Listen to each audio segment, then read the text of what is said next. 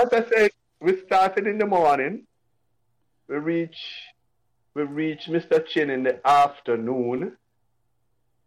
And um, we left in the day, um, the next day, what time, and we got back to Meadowbrook maybe six, seven o'clock in the evening.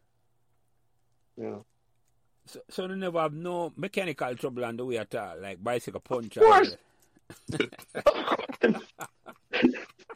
of course. Stop on your patch. You, you move yeah, on. But yeah, yeah. You keep going, you know. You persevere. No, trust me. You need to get an award. You smell it. Need to get an award for them.